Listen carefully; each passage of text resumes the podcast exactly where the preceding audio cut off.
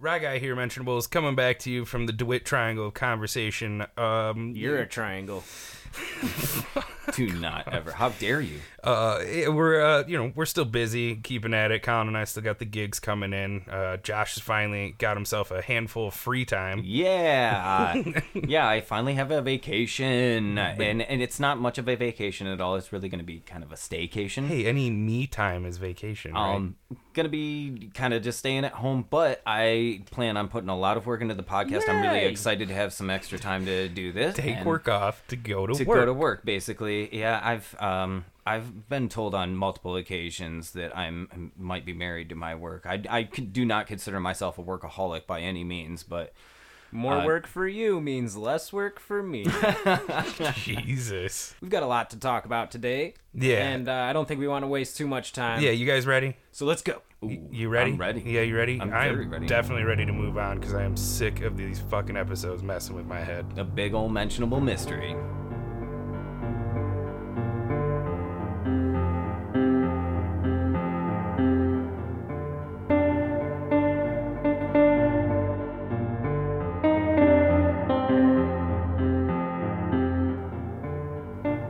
Welcome back, Mentionables. I'm Josh. I'm Colin. And I'm Ryan, and today we're talking about more shit that I More just weird shit. maybe I More weird shit. it's been too much of the weird shit, but uh I love the weird shit. I mean, is it is the essence of the mentionable mysteries series. But Yeah. you're right, we have been doing some kind of strange things outside of the mentionable mysteries. not even so much strange, just mind benders, you know? Right. Yeah, uh, Mor- Morty mind mind benders.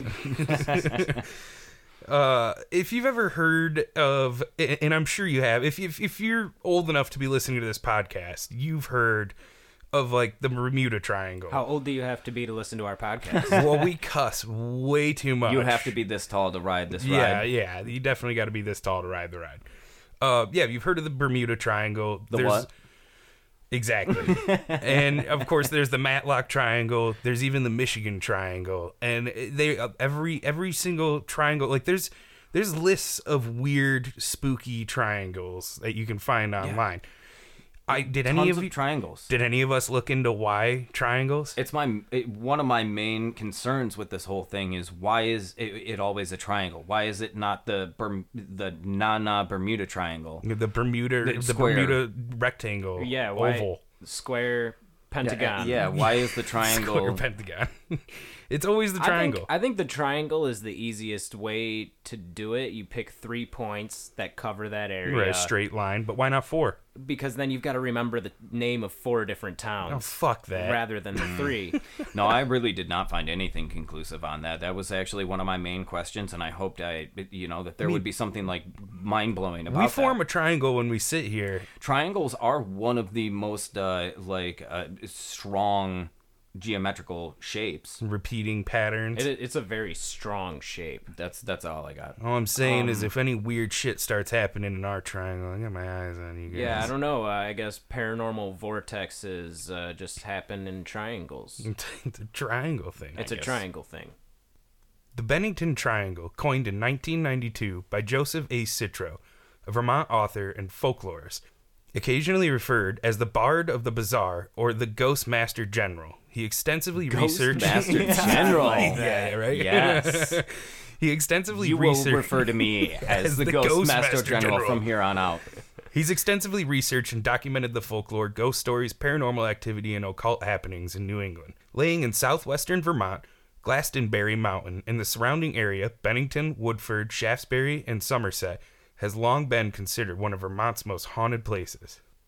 The Bennington Triangle is a host for imaginative stories and nightmarish first-hand accounts, UFO activity, nightmarish. Bigfoot sightings, weird lights, strange sounds, even an yeah, all that arcane good shit. stone that, when stepped upon, will open up and eat you whole. An arcane stone Yeah, an that, arcane when stone. stepped upon, will eat you. yeah, will eat you whole. Not not just like it'll take a bite out of your leg and like you're fucked out in the wilderness and you got to get back. It's said that it eats So, you whole. It's like a landmine It's of like runes. It's like Geodude.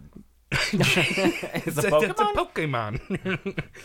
uh, so Glastonbury was uh, an, a logging town in the 1800s. Uh, it actually is. It, it- I, I didn't fact check everything super hard Yeah, on this, yeah. but it's apparently known for having one of the steepest railroads ever built in the United States. Ooh, creepy. 250 miles up uh, for per mile for nine miles. I don't like the idea of riding a steep train. Yeah, Right. no, that it Yeah. Um, sounds like a roller coaster. like I'm imagining like click, click, click, click, Yeah, right. oh shit! Oh shit! Oh shit! Here comes the drive. Uh, the main reason being they just they needed a way to get resources back down from this, makes this sense. Glatzenberry in the mountains there. right. Uh, eventually, they decided they would try and turn it into uh, a tourist town because it, the population wasn't growing. It's not really the best place to live, kind of thing. Uh, they took So the if it's not the best place to live, why would it be a great tourist spot? right. Well, up, you know, up in the mountains, I guess it's beautiful. Turn it into like a little you know Okay. getaway. Scenic. Look, yeah. dude, get out of here with your logic. All right, they're, Yeah, yeah, they're fuck trying to they're trying to run a Trying to business. tell us- yeah, story They're trying to here. have some fun, all right. Um, yeah, they turned the general store into a casino, and then right across the way, uh, the loggers' bunks were turned into a Obvious hotel. progression. yeah, yeah, clearly. Store into casino. Uh, eventually, it basically it, it just turned into a ghost town. It became too much for the railways to be going up and down all the time, shit like that. Um, I don't, I, bel- you know, it's not functioning anymore. You know, the Okay. railways were eventually shut down there. Right, right. Um, one family remained, the Madison family. Uh, their house is even still for sale up there, Chateau Fayville.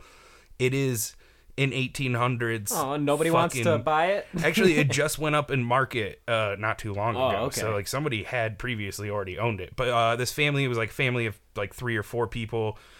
Um, they all they all owned like they ran the government. They each had the seats taken Mm, Right, care right. of, and eventually. Uh, people found out about it, and the government, the state, was like, "This isn't a town. You can't do that. We're That's not how this works. this isn't how this works." Welcome to Glatzenbury, population of four. Oh. yeah, yeah, pretty much, yeah. And so eventually they they nixed it. They were like 1937. They're like, you're you're not a fucking It's town. a it's a anymore." ghost town Yeah. now.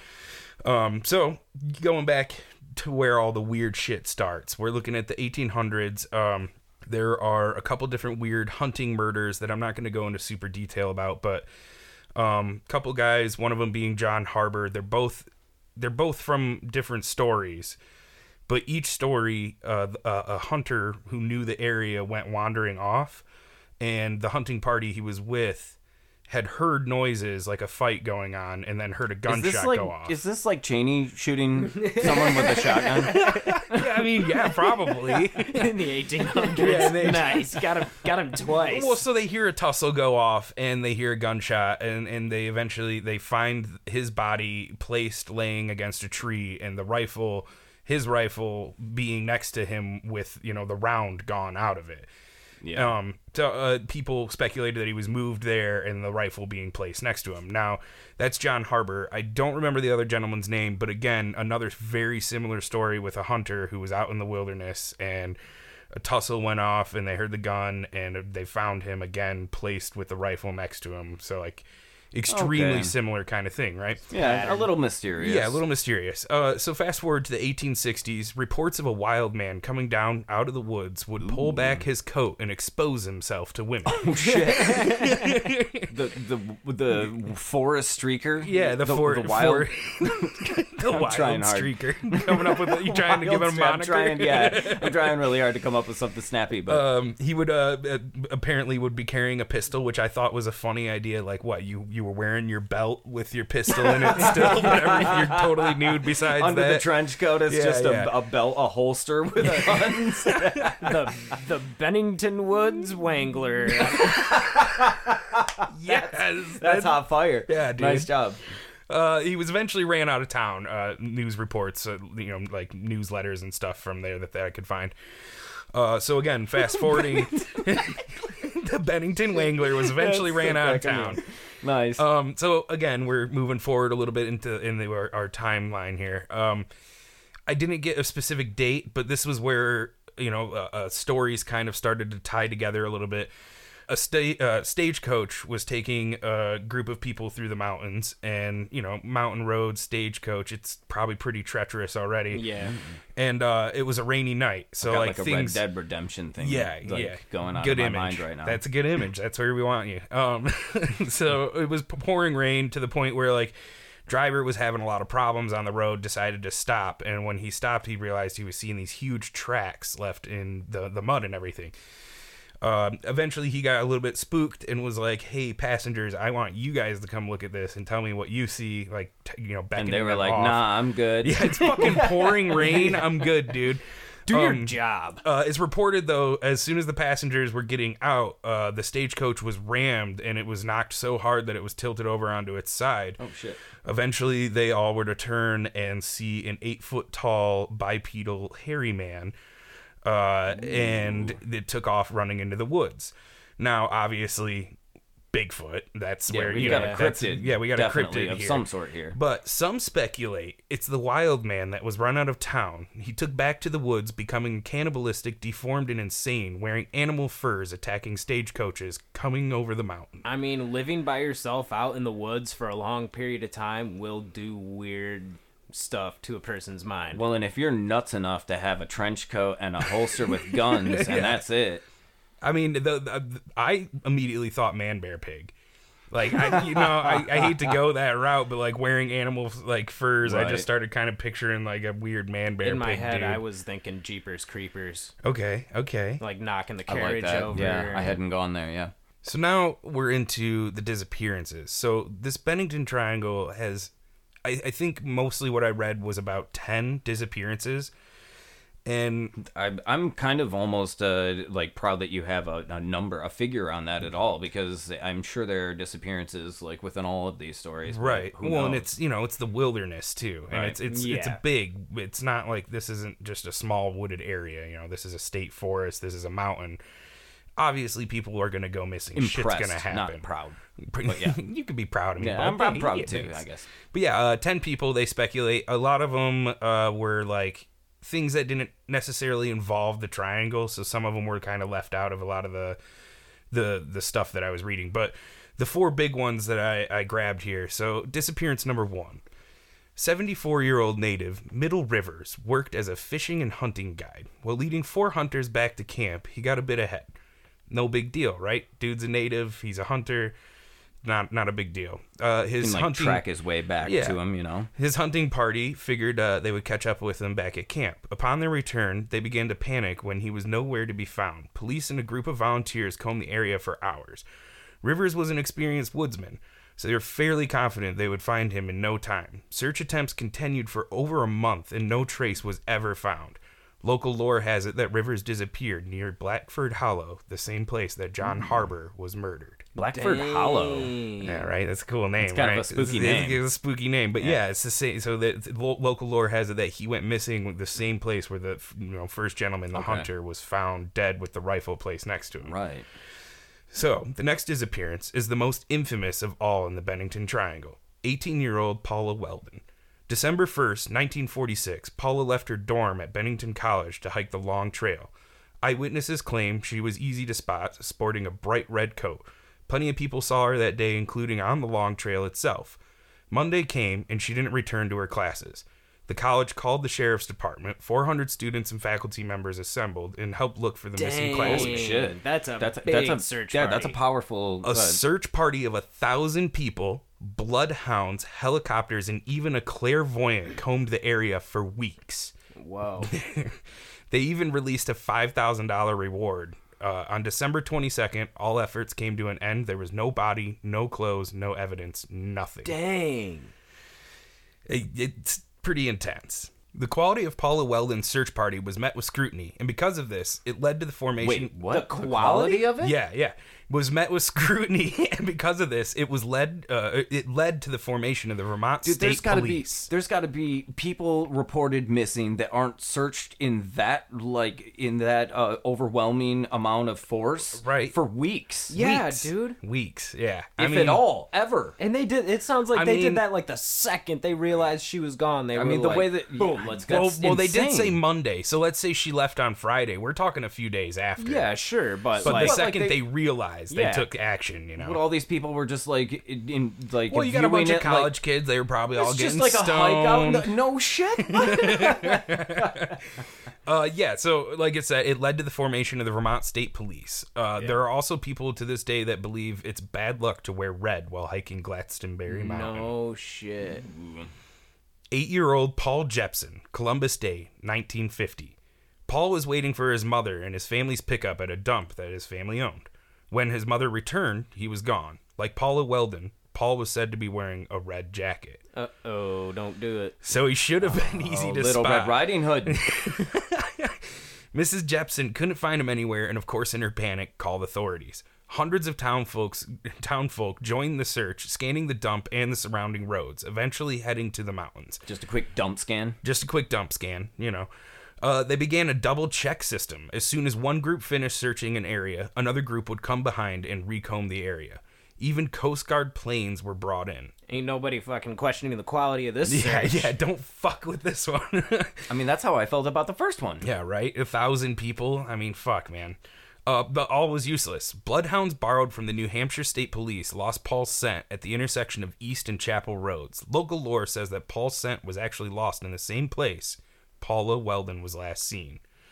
Eventually, following suit of the other searches, it was called off.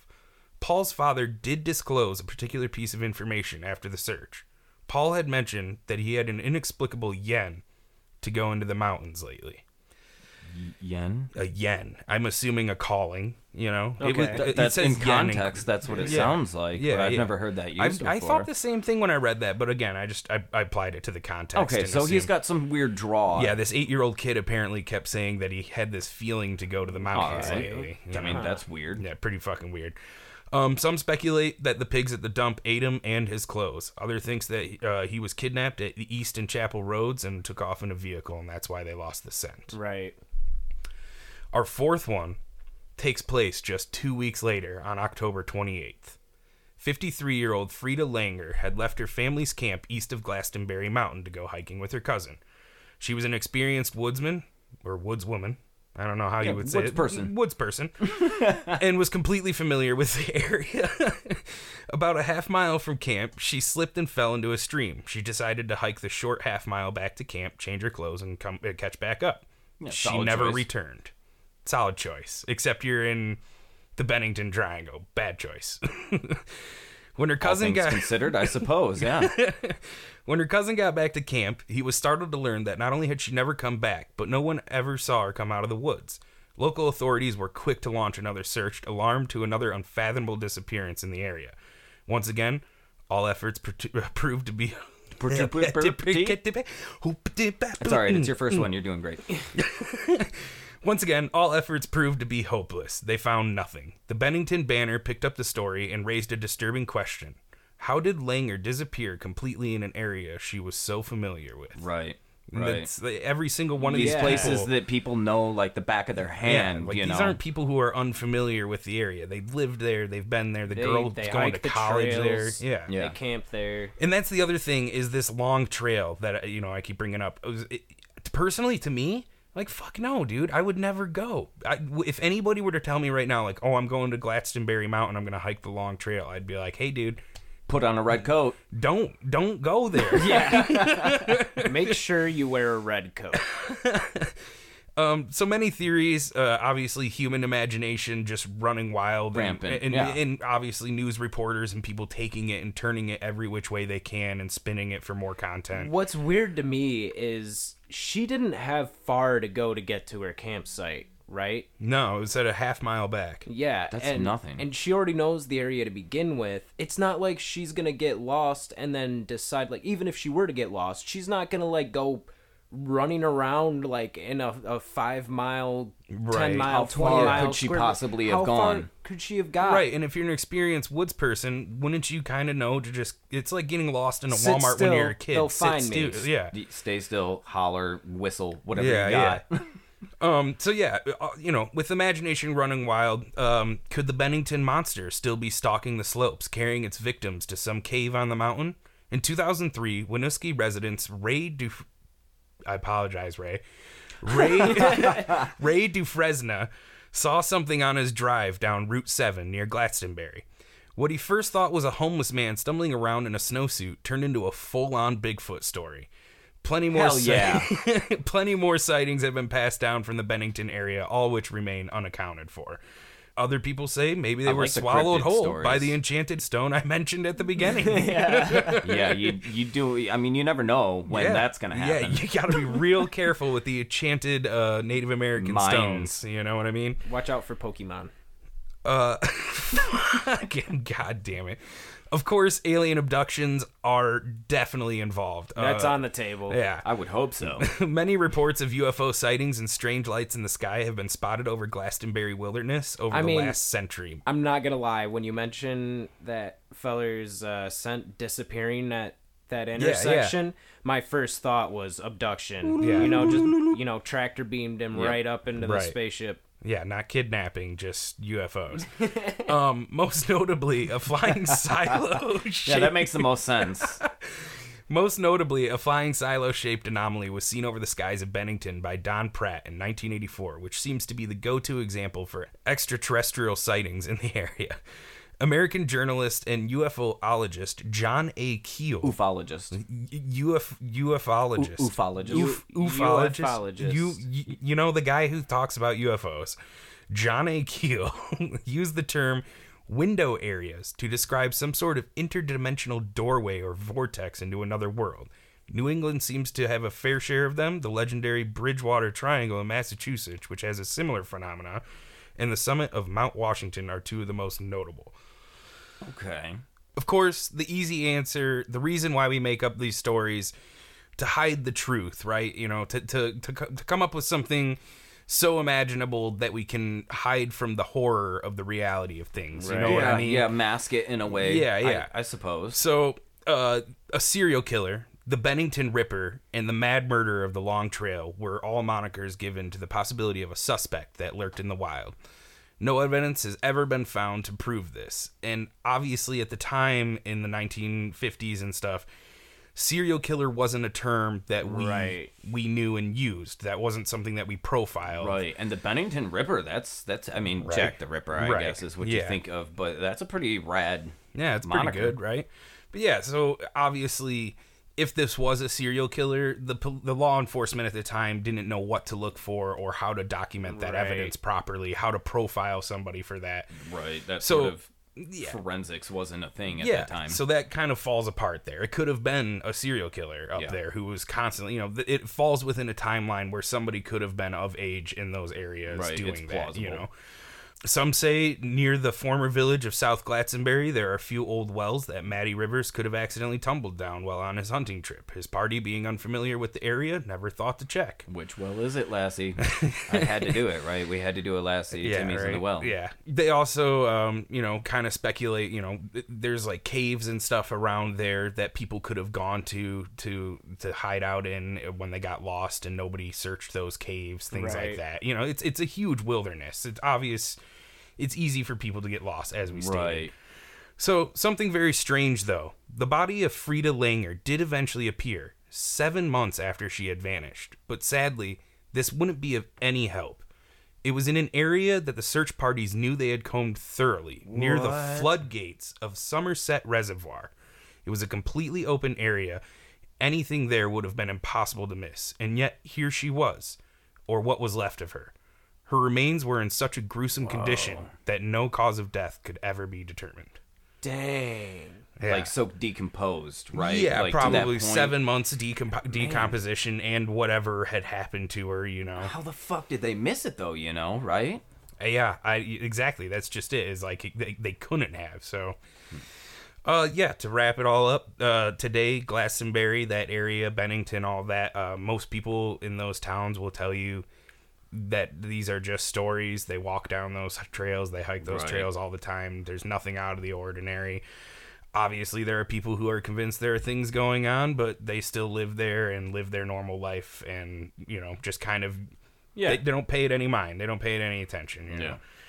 uh, out of sight, out of mind, not my chair, not my problem kind of Well, thing. in any weird area that you have with like strange anomalies or phenomena or whatever, there are always going to be people that are still living there, just living their everyday Right. lives, you know? Yeah, I think I had actually read there's like eight people who still live up in the mountain. There's like eight residences, and and they actually love it up there because people stay away.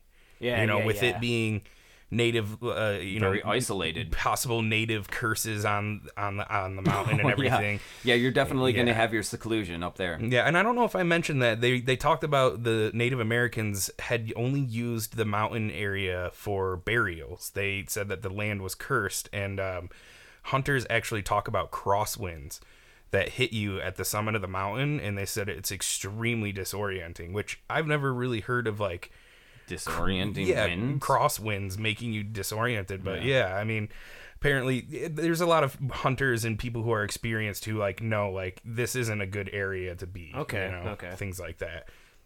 Earlier on, you had talked about uh, like why the fuck are triangles the the shape? Why is that Yeah. the geometric? And you know, we had wanted a, a fun answer for that. I didn't actually find anything conclusive, like I said about triangles, but I did stumble upon something called the vile vortices. The Vile Vortices Yeah, yeah. sounds like a dope band. I'm going to see Vile Vortices tonight, dude. In 1968, Ivan Terence Sanderson introduced the concept of the vile vortex. Vile vortices are anomalic regions regularly distributed around the Earth where a disproportionate amount of strange phenomena occur, including disappearances, UFO sightings, like you said, supernatural activity, uh, Sanderson suggested these phenomena could be attributed to wrinkles in time, gravitational or magnetic aberrations, a glitch in the simulation. extraterrestrial or mysterious underwater people. Wha- what? Okay, yeah. Okay. Yeah, so Sanderson also cataloged 12 vile vortices. So this bro, this dude's just—he's blaming the Bermuda Triangle on the Atlanteans. Is that what you're telling me? there was definitely some talk of it. Yeah, Yeah, yeah, mer yeah. people. God damn it. Of course, the mer people always fucking shit up. so he catalogs 12 vile vortices. I'm not going to go through the entire list because that's a lot. Where's but- Aquaman when you need him? You know what I Right, mean? yes, yes. I'm gonna start blaming mermaids for everything.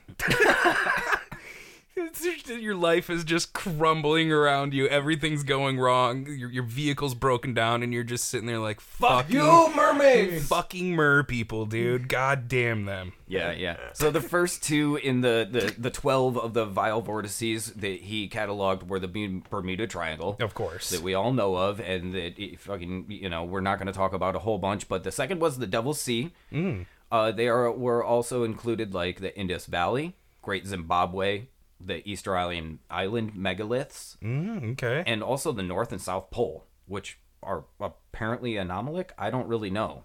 Uh, not well, a- I know are Santa there- lives at the North Pole, and there's elves there. Sure, yeah. Or I That's was even pretty- thinking like Lovecraftian, No. like the Cthulhu. Well, I just uh, what kind of reports or claims are coming Yeah, out of the exactly. North or South Right, Pole? You know, I just want Maybe just because ask, of magnetic, you is know. Santa a cryptid? Is that Yes, Yeah, is that a Yeah. is okay? A lot of cryptozoologists are still looking still for looking claws. for still looking for Santa himself. Hell yeah, dude. I mean, I'm I'm there for it. So the Devil's Sea or uh, the Dragon's Triangle. That's funny. I wrote Devil's Triangle, and then I was like, oh, that's not right. But it- okay, Yeah, yeah, close. So the Close. Dragon's Triangle or the Devil's Sea, Devil's Uh, Triangle, Dragon Sea. known as the Dragon's Triangle, possibly after uh, centuries old Chinese legend. According to myth, powerful dragons exist at the bottom of the sea. Their movement can churn up massive rogue waves, raging whirlpools, thick fog, and sudden squalls out of clear blue skies. Also, the Japanese named it Mano Umi. The Japanese, not the Chinese. So Mm-hmm. there, there are like uh, varying uh, possibilities as to where the, the actual name or where the actual location even of the triangle is in. of Oh, itself. great. So we don't even know where it is. It's- that's it- good. It's apparently hard to pinpoint. I'm not fucking what is this? Skull Island just shows up when it wants. the. yes, yes. The Japanese named it Mano Umi, which means evil sea, and it's also more commonly referred to as the Devil Sea. Ancient Japanese fishermen believed a dragon lived near the Izu Islands at the bottom of the sea. The dragon's magical breath was the cause of strange lights and huge bubbles appearing beneath the surface of the water. So, y- you know, it, it's like um, Swamp gas. Swamp gas. or yeah. you know methane bubbles uh, Right, right. sort of you know seismic activities if you will who really knows uh, but that is kind of like where the origin of the dragon's triangle the name the dragon's triangle came from I mean, it's pretty dope. I'm I'm huge into dragons, so I'm pretty. I won't lie, I picked it because it, the, the name was Dragon's Triangle. Yeah, I'm like, oh, I that feel sounds that. pretty fucking rad. I'm into it. see, I didn't see that originally. Might have changed mine. Bennington's okay, but so one of my uh, i think one of the the best examples of this starts with uh an mongolian invasion in 1281 it's believed that conqueror kublai khan fifth great khan of the mongol empire and grandson of genghis khan i'm not going to say genghis for reasons that i'm not really going to like dive into or whatever but i mean there are obviously uh, Yeah. debates on how you pronounce it i'm saying genghis for the record yeah, you you do you do you. Genghis Khan commanded 900 Mon- Mongol ships carrying 40,000 soldiers to invade Japan. The fleet embarked from mainland China across the Dragon's Triangle with orders to reinforce a fleet of 100,000 troops to overwhelm Japanese defenders. The legend says that kamikaze, or divine winds, were called upon by the Emperor of Japan. Kublai Khan's fleet was devastated, and the Japanese repelled the invaders. I know what Ryan's thinking about right He's now. like, man, he was- he's getting a little overwhelmed. Getting a little teary eyed over here, man. The divine wins, dog. Yeah, and I had no idea kamikaze. Yeah, you no. know. okay, you guys do know That it's in it's in Ghosts of Tsushima. Tsushima. Yeah, they It talk about the very much- kamikaze And this winds. was one of the things that I was like, oh yeah, I'm so into this Ah, God, right that's now. so cool, dude. Yeah. So if any of you didn't know, this is not to mention podcast. We're fucking nerds. Uh, yeah, yeah. Ghost, Ghost- of Tsushima, fucking awesome game, dude. uh, brilliant game, and it basically what I love about it, and what what I love that you're bringing all of this up for is the fact that uh, the hero in the game was kind of a metaphor for the storm, storm. that basically eventually saved Japan from yeah. the invasion. The whole his whole being is a metaphor for And it, for yeah. the record, this is actually slightly relevant because a new uh, um, DLC has come out. For that's Ghost of downloadable Tsushima. E- content. Again, downloadable content for any of you that You not don't nerds. know. Yeah, uh, the, the Iki Island, and I have been so fucking stoked to play Yeah. this DLC, and I can't, You can't, yeah. because this summer is so hot that my PS4 overheats. So I have this rad DLC that I'm gonna play here eventually when Ah. the, it gets a little bit cooler. But yeah, this is so dope though. Kamikaze wins. Give it to me. yeah, yeah. So Kublai Khan's fleet was devastated, and the Japanese repelled the invaders after a 50-day stalemate. Later strengthening the truth behind the legend, divers and marine archaeologists have found the remaining Mongol fleets resting in a watery grave in this triangular area known as the Devil's Sea. Nice. Dang. Except they can't pinpoint Right. where it is. So I Yeah, they still appreciate the are- gumption to you archaeologists out there and you divers, but uh, Oh, Right. Allegedly. Apparently, you don't know Allegedly. exactly where this triangle lies. Uh, so, I mean, obvious explanations, uh, especially uh, we had kind of talked about the Chinese myth or the Japanese uh, fisherman myth where there were like bubbles and lights. Yeah. Well, that has been pretty commonly attributed to volcanic and seismic activities. Japan lies in waters that are very volcanic. Yeah. Yeah. And so the, a lot of these uh, kind of myths could be attributed to that sort of activity below the surface of the water. uh, I, so funny thing, it, and I'm not. I'm gonna take. I'm gonna take us down memory lane real quick. Uh, sorry, mentionables. Um, I remember. Just gonna apologize right now. Yeah, uh, I remember. I think it was like seventh grade or something. I totally faked sick. Um, uh, one, one of the Medal of Honor games had come out, and Josh, you and I, it was on Xbox. We wouldn't stop playing it together. We were Yeah. obsessed. So I faked sick that day just so that, like, in the afternoon, I could be like, "Oh, I'm feeling a little bit better," and that way I could play it with you all day. You know what I mean? but uh, we ended up uh, getting stuck, and you you might not remember this in particular, but we got stuck on a Nat Geo thing about dragons. and they actually talked about methane gas coming up and that being a huge inspiration for dragons. No, and, I don't remember this. but no, that's yeah. exactly. And they talked about like you know serpents being in the the waters and shit, and then Right. they'd see these gas bubbles come up and light on fire, Sure, and sure. that gave this whole idea for these serpents that breathe flame. you Right. know? Well, and then on Interesting. top Yeah. of that, these waters that lie between i- in the, in this triangle, a lot of it uh, incorporates like some of the Philippines, and it li- basically lies between Jap- uh, Japan and China, are renowned uh, for being rough seas. Like Yeah. they are notably rough uh, and and torrential seas. So like you've got they're prone to typhoons constantly. Of course. so the typhoons that that would have been attributed most likely to the uh, sinking of the Mongolian fleets are not something that's uncommon in those waters. Right now, Colin, what's the difference between a typhoon and a hurricane, if you will? Yeah, well, Oh, we've uh, Colin's a been over this. meteorologist over here.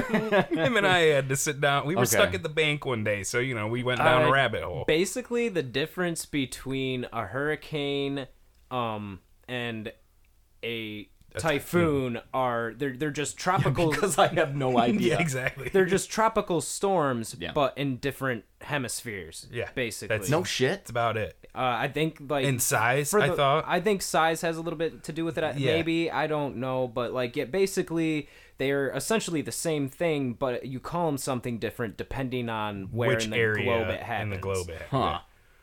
I mean, I might be completely wrong about that, but that's Right. what I got. Fun facts with Colin. I also found this uh, story called Utsuro Bune. Uh, this is obviously from Japan, um, and the Utsuro Bune, or hollow boat, was an unknown object that allegedly washed ashore in 1803 on the eastern coast of Japan. Why does weird shit always wash up in the 1800s? Why, yeah, what's with The century. Why can't Yeah, it yeah. just wash up in the 2000s? Yeah, that's a valid question. So, stories tell of a beautiful woman with skin pale as snow arriving aboard a vessel that resembled a rice cooking pot. So, it, it, you know, kind like of. a really big rice cooking pot. No, not particularly. Uh, Oh, like really? the size of like one person, like Like, almost like, like, a, uh, like, like, like, a. Dragon Ball Z personal like a space capsule. pod. Yeah, a capsule. Thank Yes, you. yes, very much like that. Fuck, we're really letting our nerd flag fly. Yeah, God That's damn it. Upon inspection, the mysterious woman wore unknown fabrics, spoke in an unknown language, and unknown characters Oh, this or bitch symbols is an alien, were bro. written inside the craft. Time travel or alien? Which one? So which museum do I go to to see it? Uh, yeah, right. Yeah, yeah, they got me. Come Well, on. You know, that would be a thing, but believed by locals to be a princess in exile for infidelity, the woman was put back into the boat Oh God, and cast out no! into the sea. Begone! Get out of here! Go on, get. Seriously, and so like apparently th- it was it, it- there were um maybe like elders, I guess i- the way I understand it, elders that said that this was not the first time that this had happened. And that they were like exiled princesses or like, uh, you know uh, royalty from some foreign uh, civilization, Look, guys, the way I see it, there's like a 10% chance that this is an exiled princess, and we don't want to fuck Yeah, with we that. don't want back that in the here. boat. well, okay. Now, to be fair, I mean that the those, those Asian cultures, I feel like were, I mean, I guess mainly China were very much. That's why they built the fucking wall, was to keep people out. You know, they Sure. didn't want they didn't want to be a part of the rest of the world Yeah, because but that where's shit your was. humanity? yeah, but hon- honestly, we're- some and- and random not to- person not to deep- shows up. Okay, let me put not it to to you- shit on what you're talking about. I am talking about Japan. They are on Uh, yeah. a fucking island. like Right, there's n- right. like you are very much right, but like there is I not get much you. more but secluded here's, than let me an just, island. Let me just put it to you this way: a rice bowl, uh, the size of a DBZ capsule, shows up at our front doorstep with a pale woman speaking a foreign language with strange hieroglyphics in their capsule. When you answer the door, what do you do, Colin? I slammed the door in her face. Josh, Josh, what would you do? yeah, I just need to take a stick and push that back out. You're all ragging on them for sending this bitch back out in the water when, I mean, in reality, I would do the same damn thing if you showed up in my house. uh, so I do want to source my. Uh, Source you're cited? yes, I want to source my cited. I want to cite my sources. God damn it. The Mystery of Utsurobune, Ancient UFO Encounter in Japan by Soichi Kaimon. Uh, yeah, fucking fucked that name up royally, I'm sure. But uh, I also had a couple of other like uh, documentaries that I watched. This one gets a little bit out there in left field. Oh but- yeah, no, pale woman showing up in rice cooker wasn't out in left well, field. I mean, this one might actually kind of uh, eclipse that a little bit. But the Unaguni Monument. This is considered like the Japanese Atlantis. Now we already talked about mer people and all of that stuff. I think that Mm-hmm, Those this is damn tricksters. um, kind of more or less uh, something that definitely like ties into the vortices uh, concept. But it was discovered in 1986. It's a um, a- it- formations that lie. I, I think I read about like 60 feet, N- not v- it- like super deep, but outside in uh, the waters of Japan. Rectangular sandstone formations. And they're found underwater and they kind of resemble a five step pyramid. They are conveniently located at the same latitude as the Bermuda Triangle, which is one of the vortices in the Right, you know, Sanderson's right. One of the ley line list. things. Exactly. And so I, I this is where it the things become incredible where I've just talked about all of this. I found this the information from the ancient alien uh Oh. series. Oh, good, good, good, good. Very credible. reputable source. Yes. Super. yeah, yeah. I would tell you to mess up the non-existent hair on your head and tell me aliens, but I think you got Yeah, this. basically. Ryan already mentioned my topic. You know it. You love it. The Bridgewater Triangle. you know it. You love it. Bridgewater. It's located in Massachusetts, Mass. and what I want to talk about in particular, Shouting out the mass, dog. the Hockomock Swamp. The Hockamock. On paper, this place basically sounds like a real life Gravity Falls if you've seen the show. Oh yeah. X-Files. Nerd flag fly, baby. Nice. X Files seems tame compared to all of the claims coming from here. The triangle covers a 200. s- the triangles covers a two- Yeah. 200 square mile area, and the Hockomock spans a whopping 16,950 acres. For someone interested in cryptozoology, the paranormal, aliens, or just weird and unexplained things, the Bridgewater Triangle has a lot to offer.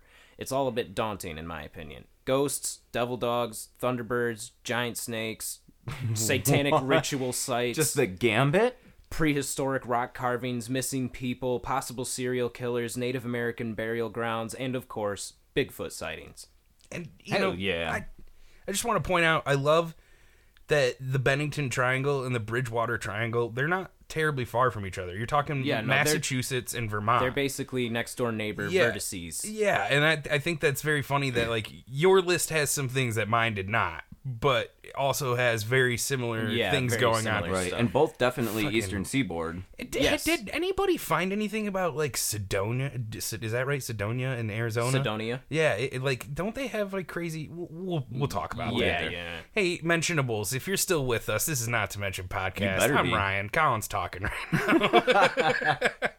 First, a little background. The Bridgewater Triangle is an area that was largely inhabited by the Wampanoag people, and they had been there a long time. Archaeologists have found burial sites dating back 8,000 years, and the Wampanoag reportedly told stories of their ancestors living there when it was still covered in glaciers. Uh, I found reports saying that that area would have been covered in glaciers between 14 and 25,000 years ago. So they've been there a long time. Goodyear. Fine year. Even they had a love hate relationship with the swamp, revering it for its bounty, but also respecting it as a place of danger and peril, filled with creatures from folklore just as likely to trick or hurt you as they are to help you. Not to mention the very real dangers inherent in venturing into any swamp that large and dense. right. It's very obvious how they felt about it. It's in the name. Hakamak translates to place where spirits dwell. Oh, yeah. that's I dope. was just gonna ask if you guys knew that. God damn it, dude. Bennington Triangle. Oh, yeah, the place where spirits dwell and fucking dragons lair mer people triangle. Yeah. I mean, I, I, I liked yours. Missing people's stories are Yeah. always intriguing. Yeah, no. Buck up, buddy. I want a Thunderbird. I want a Thunderbird. Ryan's got topic envy. when English settlers showed up, there was initially a lot of fighting in the area. Around the mid 1600s, after negotiating a peace treaty, things had simmered down a little bit. However, Simmer down. However, the English became increasingly oppressive, as they were known to do. Uh, encroachment on Native American lands and poor treatment led to an uprising of sorts. Whoa, whoa, whoa! I've never heard. Yeah, right. Excuse what me? happened? Wait, poor treatment of Native Americans? No fucking way. look, dude. I've seen Avatar. They win. Okay. Wow. In 1675, led by a recently deceased Wampanoag chief's son, Metacomet, aka King Philip, natives staged their rebellion from Hockomock Swamp using their knowledge of the area as an advantage. The fighting was brutal, and it quickly became known as King Philip's War. Uh, I did a lot of research into this. Uh, it sucked me in. It I've was never heard of really this either. f- it was really fascinating. Uh, if that sort of thing is something that intrigues you, uh, go look it up. Educate yourself. a Honestly, little I bit. think I'm going to. I feel like I've heard about it, but yeah, I definitely, definitely would. It's very possible that you did for multiple reasons, which I'm about to get into. you better. the conflict spread to cover a large area and, and include a large number of settlements. Both sides used a very no holds barred tactic. Nothing was off limits, women and children were given no quarter, and torture was fair game. It remains the bloodiest conflict per capita in America. Damn. Yep. No shit. Whoa, Um, bro. shit. That swamp got fucking dangerous. Yeah, for real though. Wow. Uh, it Dude, was that's incredible. Yeah. So Seriously, it think about was that. it was a lot of hit and run tactics. They would go Right. Guerrilla tactics, yeah. they would go where the English weren't, and they would hit them hard, disappear into the swamp again. So it, for the English, it was a lot of trying to get ahead of them and catch them at the right time, basically. Eventually, the cold winter took its toll, and the hit and run tactics of the King Philip's army began to fail. His people had become war weary, and supplies were short. Despite being told they would be giving, given amnesty upon surrender, which they did surrender, a lot of native people were sold into slavery, and King Philip was caught and drawn and quartered. His head put on display on a pike where it remained for 20 years. This does this does not sound like the Europeans that I was taught about in high school. Yeah, How does a right. head stay on a spike or on a 20 pike for years, 20 years? right? It's a skull at that point, right? right.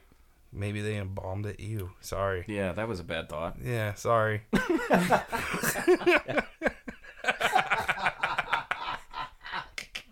Maybe they involved it. Yeah, I had I had to be the Holy one that made shit. it dark this week. You know, Wow. I never do it. So In the aftermath of King Philip's War, an artifact that was very important to the Wampanoag was lost, presumably stolen Metacomet's wampum belt. It was exceptionally long, with thousands of beads woven into it, and essentially served as a document of the tribe's history. Legends say that Hockomock Swamp and the land surrounding it will remain cursed until it's returned. I don't know if it's implied that the Hmm. Wampanoag placed the curse themselves. Personally, I find it unlikely that they had the time in between waging war and being enslaved yeah, to, no to shit. ca- to cast curses on people. Plus, it's a claim that seems cliche at best and racist at worst. Still, the point's been made. It's a place with history full of strife and blood, a place that was already considered otherworldly long before we arrived on this continent. Insert advertisement here. Come to Hammond Hammond Hammock. Is, it, is this a sandals? Uh, Come down to advertisement? ham sandwich. Ham, ham Ham sandwiches and swamp. hammocks. Come on down to ham sandwich swamp. Look, I'm I'm just saying right now. I've got a week off of work, and ham sandwiches and hammocks are probably in my near future. Uh, that's the that's the Vortexes band's first album is Vortices. Uh, Vile vortices. Vile Vortices' first album got it. is Ham Sandwiches and Hammocks. I love that. yep, I love it. There's a lot to see in Bridgewater Triangle, even when you're not hunting for Bigfoot or U- Bigfoot or UFOs.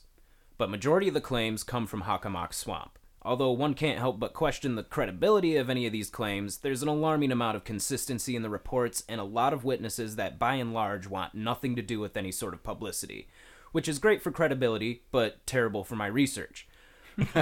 Right? Yeah, I was gonna say, well, that sounds reasonable, but yeah, absolutely. There are some really cool Bigfoot and UFO stories out of BWT, but we'll skip those for now. First off, I want to talk about puck wudgies. the who what? Yeah, so Pugs, Pudgy? dogs. so the puck wudgies were a creature from Native American, particularly Wampanoag folk, uh, folklore. I think some of the other tribes in the area may have talked about them as well, but Okay. puck wudgies were a creature of short stature, kind of what we would think of as like a modern day goblin, basically. But it was said to have like gray skin, a large nose, large hands, large feet, like Ears. disproportionate to its body, basically. Okay. Um, like Josh when he wakes up first thing in the morning. Oh, fuck you. Short, big eyes.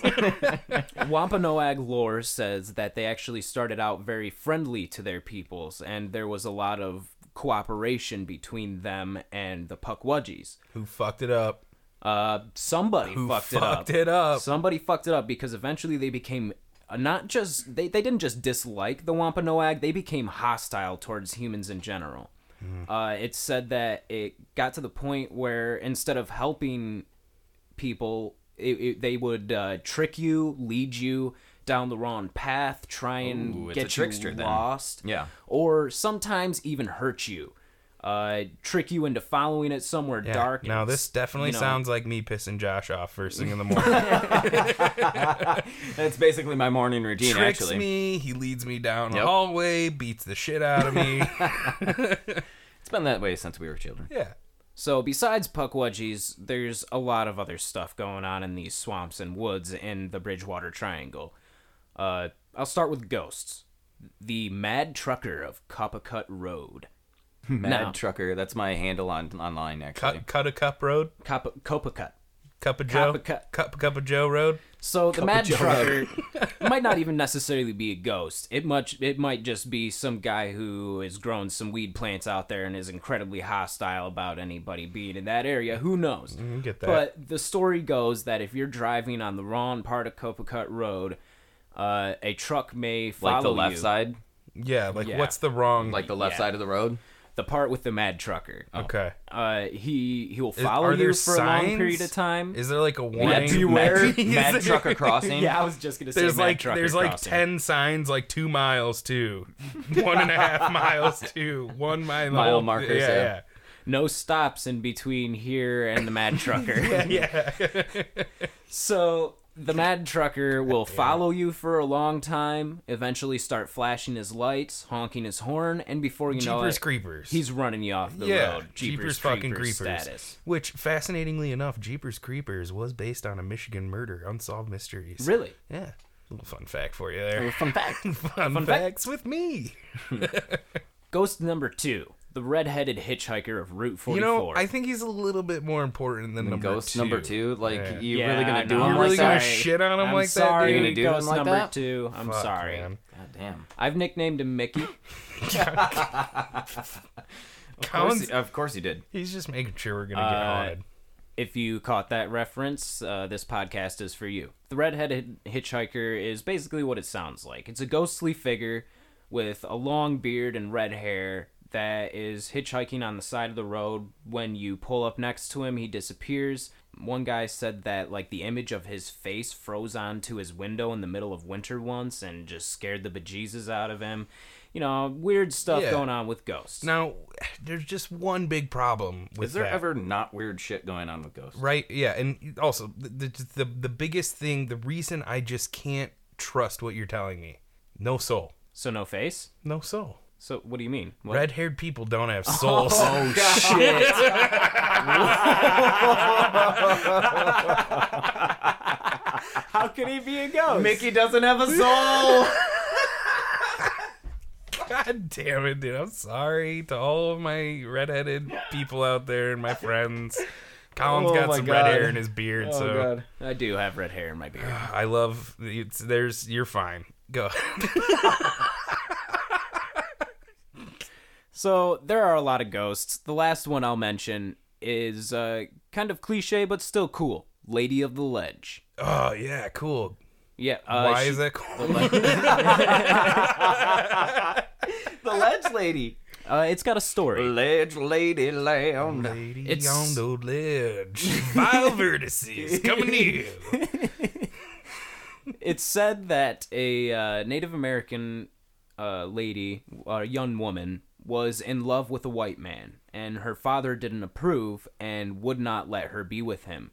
Uh, she was distraught and, in her distress, threw herself off of a ledge. Uh, you can go and see this ledge. Uh, it's in the forest in that area, uh, Freetown Forest, I do believe it's called. Yeah. it's actually it's Look, a if we state want to make forest. a if we want to make a tourist spot out of every ledge that some doofus has thrown themselves off of, I mean, Damn! Woo! Throwing shade, dog. Um, a lot of people say that uh, you can still see her uh, ghostly figure standing on the ledge, uh, and a lot of people say that Pukwajis like to use that ledge in particular to push people off of. so Ah, fucked if up. you're ever standing at that ledge, watch your back. don't stand on the ledge. Yeah, right. don't go don't go that far to the ledge. Like that's there's an Seems easy like a simple solution. answer there. And if you see a lady standing there, don't approach By no in means. no means.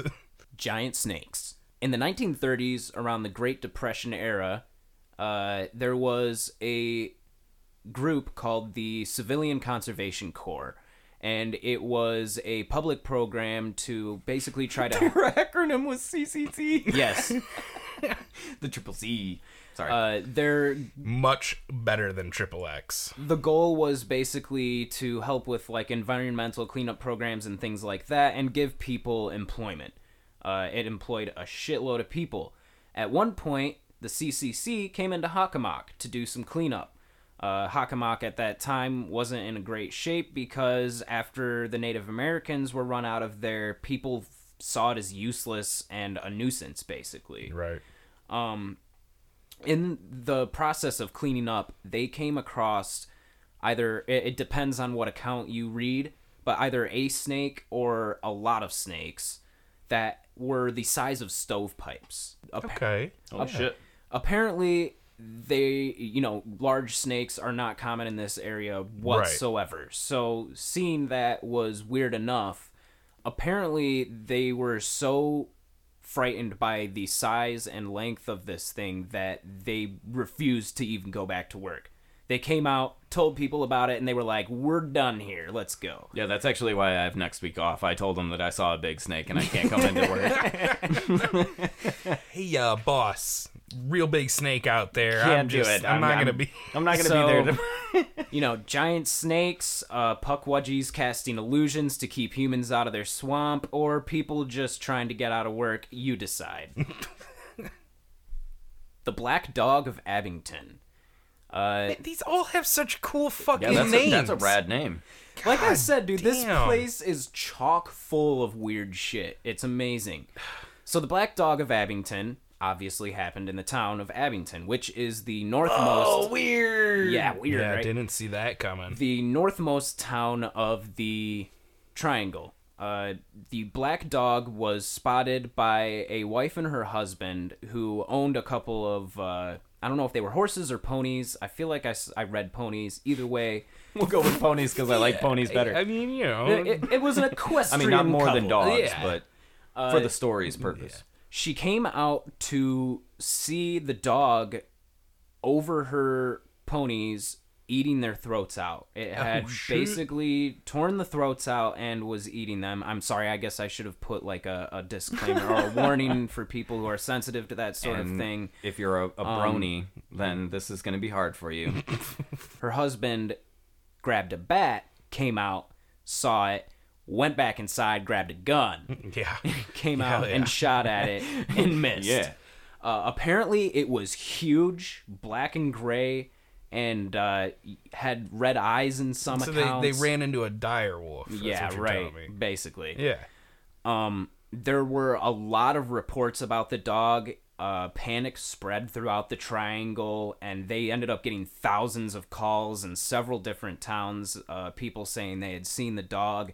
In a couple of cases, it was like people from the same apartment building calling in the same time frame. Like, Dang. Hmm. so there's definitely something weird going on there. Uh, it's w- just well, as Jim's always, dog right? Chip. it Yeah, ain't that right. big of a deal. Uh, unfortunately, it wasn't really actually spotted by authorities again after that, though. Police ran all over the place to these calls trying to find it, and nobody really saw the dog again. Dang, dude. Never to be seen again. The dog of Blabbington, never to be seen. again. God damn it. I can tell you're listening. I'm enthralled, dude. What would a paranormal vortex be without some culty acti- activity? Yeah, no, really though. Uh, the Fall River murders is kind of where the cult activity starts. Uh, in the in Fall River, I think is actually like just south of the Triangle. Okay. But the Triangle was a human-made concept, so who knows where the vortex Exactly like I was saying with the vortexes. dragons triangle, like exactly where the you know Yeah. Who knows the where the triangulation line lies. stops. It's it, it's a little blurry. Listen, we're experts.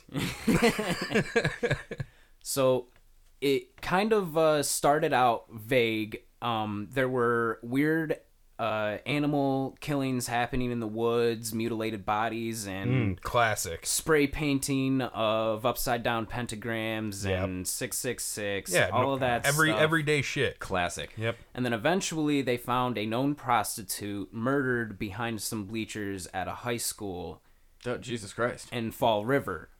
Um, it was quickly, pretty quickly found out by the cops that there was a prostitution ring, and members of those prostitution ring were involved in satanic rituals. Oh shit. Uh, this was confirmed, 100% a real thing. Now, a lot of cult stuff gets blown out of proportion, but this Right. is like the real deal. These people actually believed that they were worshiping Satan and uh, sacrificing in his name, basically. Whoa. Damn. they i think if i'm not mistaken tracked down a couple people and arrested them but the ring was still active Right. Of course. uh, there was a detective in freetown i do believe or fall river i'm not sure it's all kind of a little bit blurry for me right now but Detective of Gravity Falls. Alan Elves, and he was very largely involved in any of the uh, investigations regarding cult activity in that area for pretty much the duration.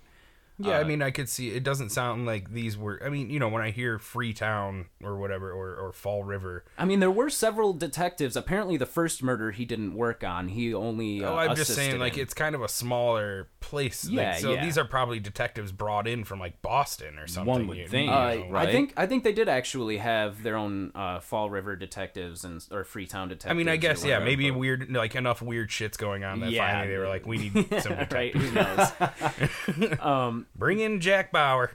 they had heard rumors of a satanic group doing satanic rituals in the Freetown Forest and in an apartment building in Fall River.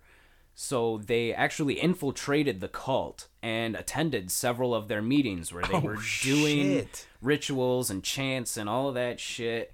They Donnie Brasco. They That's like shit. exactly what I was thinking. no shit. It's a Fugazi, bro. they eventually, in an interview with one of the prostitutes in the ring, found out that they had murdered somebody else. Uh, they were supposed to do up a, a follow inter- a follow up interview with her, and she didn't show up. They found her several months later, presumably murdered by the cult. Uh, they did eventually find the cult leaders or the prostitute ringleaders, one and the same yeah, yeah. and they arrested them and prosecuted them pretty much to the fullest extent. I would uh, assume so. life, I'm pretty sure. Yeah. And they unfortunately claim that the cult activity didn't really stop there.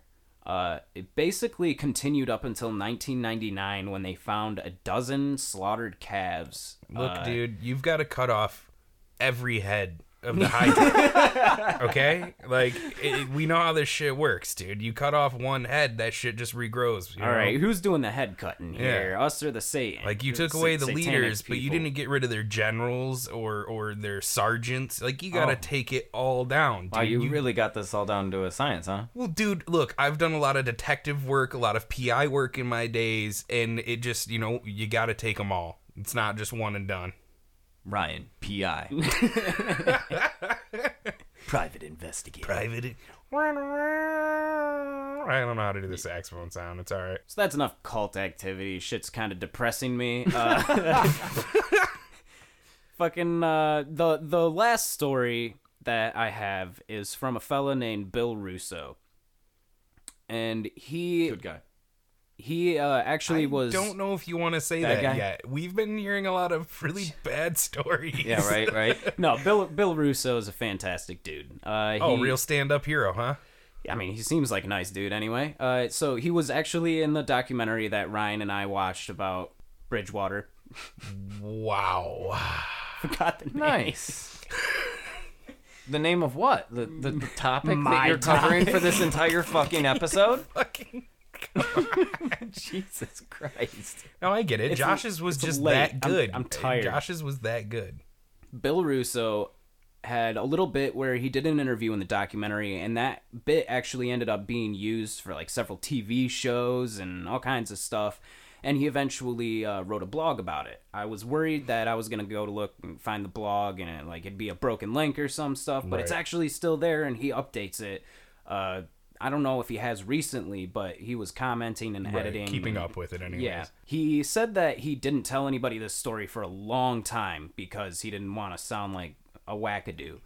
But he Con, uh, what is the definition of Yeah, define Define wackadoo. wackadoo. Yeah, whacking you do. we were talking about Sergeant Wackadoo. I'm pretty here. sure we're all three wackadoos. Yeah. He I cannot. I don't want to be a part of that. No. I do not affiliate with wackadoo. so he decided in his soul, his old age that In it his was soul. in yeah, in his soul. Deep down. it was time to, you know, tell the story though so that it was at least out there. right, yeah. Spill spill the spill the beans. So Bill Russo did the late night shift, and he would oftentimes come home and take his dog for a walk and let her do her thing. And she, he said that she was a particularly fearless dog. Like he mentioned, taking her to the zoo, and uh, a bison like rushed them and even put a dent in the fence, and she was sitting there like barking at it the whole time. uh, he said it was a very uh, small but feisty dog, It's a basically. cute dog. And he It's a good dog. Yeah, he's a good boy. he wanted to emphasize this because that's the reason why when his dog got scared he felt he had a legitimate reason to also be scared so they're on their walk and uh, he is by a lot of swamp area right by it he's at like a stone throw away Okay. and he's coming back around to his house. And near his house, there's one street lamp that shines a pretty perfect circle. You can imagine it in your head, you know. He's got his house in the background, he's walking up, light shining, and he hears something kind of off in the shadows. And he's a little bit weirded out.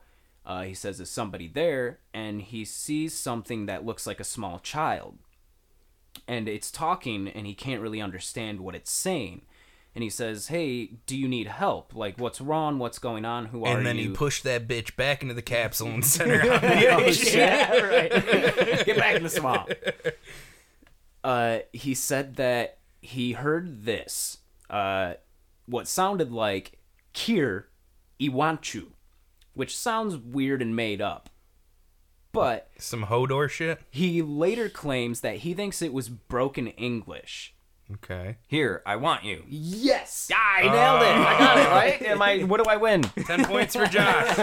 you win last Are You Smarter Than Josh episode. Nice. um he said that he didn't realize that that might have been what it was saying until afterward but uh he was really concerned thought it was a lost child or something like that of course. until it stepped into the light and he saw that it was short and had a pot belly and looked old and was covered in hair Is this, is this me again? now it's not exactly the description of Wearing a robe, right? yes Big beard. Yeah, Here, this is yeah. Josh. Yeah, it's Josh. he just woke up. bowl of cream of wheat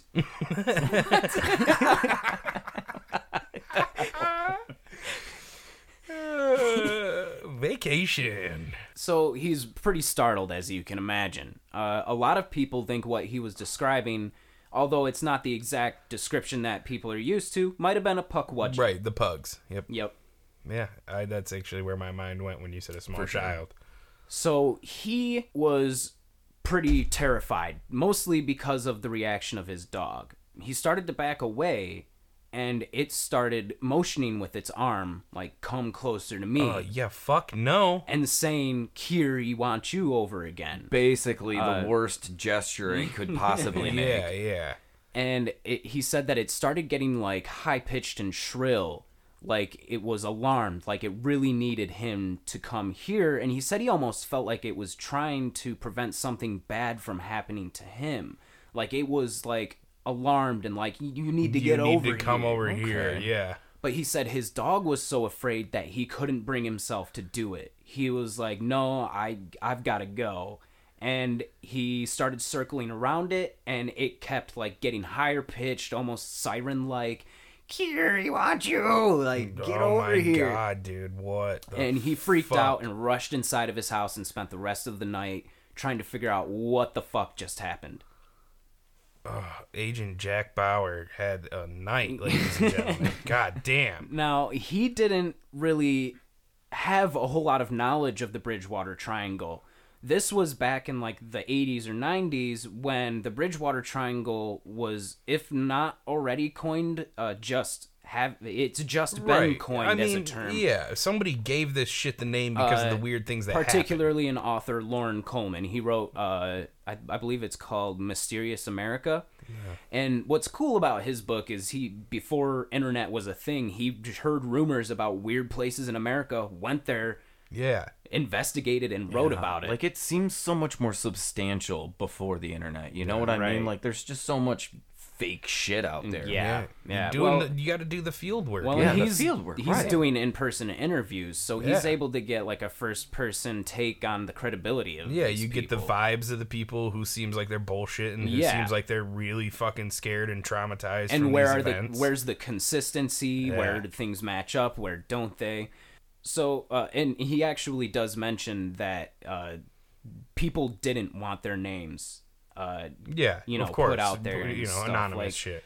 very much so however bill did eventually find out that this place was considered a vortex and a lot of weird stuff goes on here up until then he just it was just the place he lived he didn't know that there was anything strange about it Right. it wasn't until uh, like maybe slightly before or after he did the documentary that people brought to his attention that it might have been a puckwudgie and his dog might have saved his life. Good I boy. like that That's a good narrative, boy. honestly. yeah. Um, he said that Man's best uh, friend.